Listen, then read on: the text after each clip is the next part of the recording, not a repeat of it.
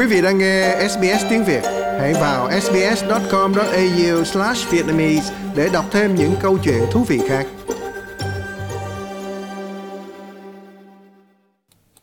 Tổng thống Ukraine Volodymyr Zelensky chỉ trích các nhà lãnh đạo Liên Âu đã quá mềm mỏng với Nga sau khi họ nói rõ rằng họ sẽ không đồng ý về lệnh cấm hoàn toàn nhập cảng dầu của Nga tại cuộc họp thượng đỉnh ở Brussels. Những gì họ đồng ý là chặn hơn 2 phần 3 lượng dầu nhập của Nga. Lệnh cấm sẽ không ảnh hưởng đến việc nhập dầu qua đường ống dẫn sau sự phản đối của Hungary. Ông Zelensky tố cáo sự thiếu kiên quyết của EU.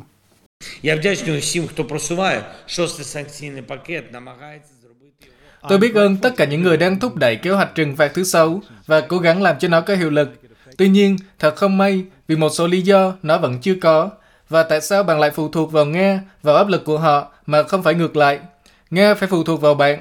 Tại sao Nga vẫn có thể kiếm được gần 1 tỷ euro mỗi ngày nhờ bán tài nguyên năng lượng? Tại sao các ngân hàng của một quốc gia khủng bố vẫn làm việc với châu Âu và hệ thống tài chính toàn cầu? Đó là những câu hỏi nghiêm túc. Và tại sao các kênh tuyên truyền của Nga vẫn hoạt động trong Liên minh châu Âu? Ông kêu gọi Liên Âu gồm 27 nước hãy đoàn kết trong việc này.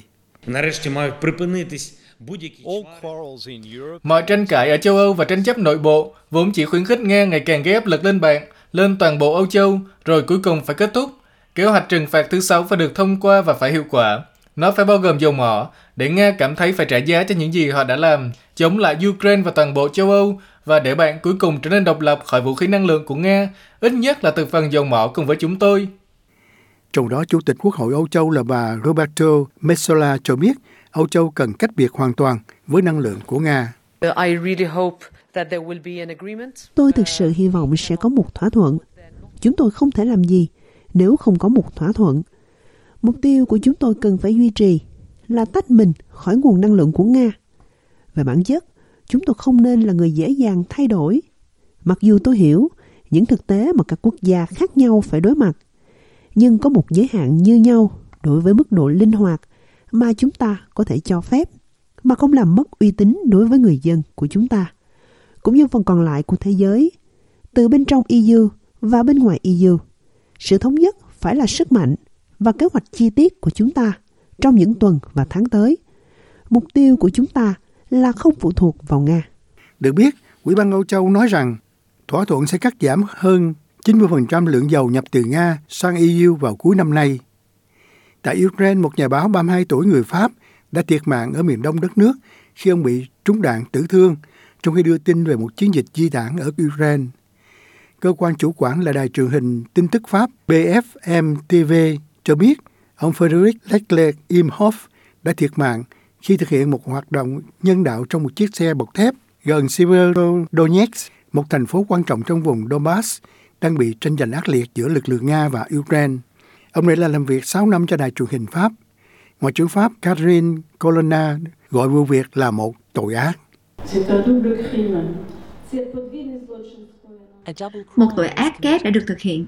Trước hết, một đoàn xe di tản đã bị nhắm mục tiêu và một ký giả đã bị giết. Cả dân thường và nhà báo.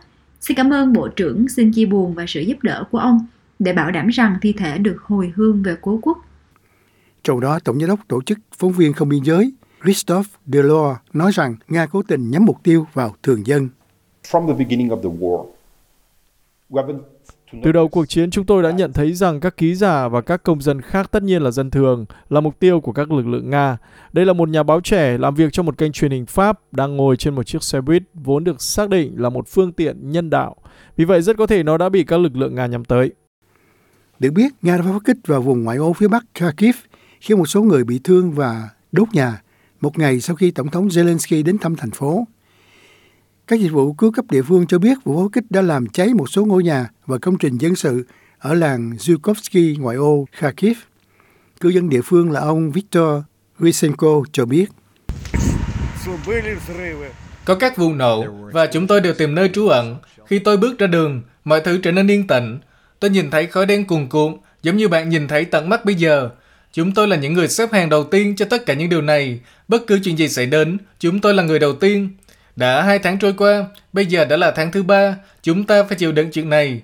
Mọi người đều sợ đến đây như nhân viên cứu trợ nhân đạo, xe cấp cứu, không ai muốn đến đây. Mọi người đều sợ đến làng của chúng tôi. Được biết, quân đội Ukraine bảo vệ Kharkiv đã đẩy lùi các lực lượng Nga trở lại biên giới hồi đầu tháng này, nhưng thành phố vẫn nằm trong tầm bắn của pháo binh Nga. Like, share, comment.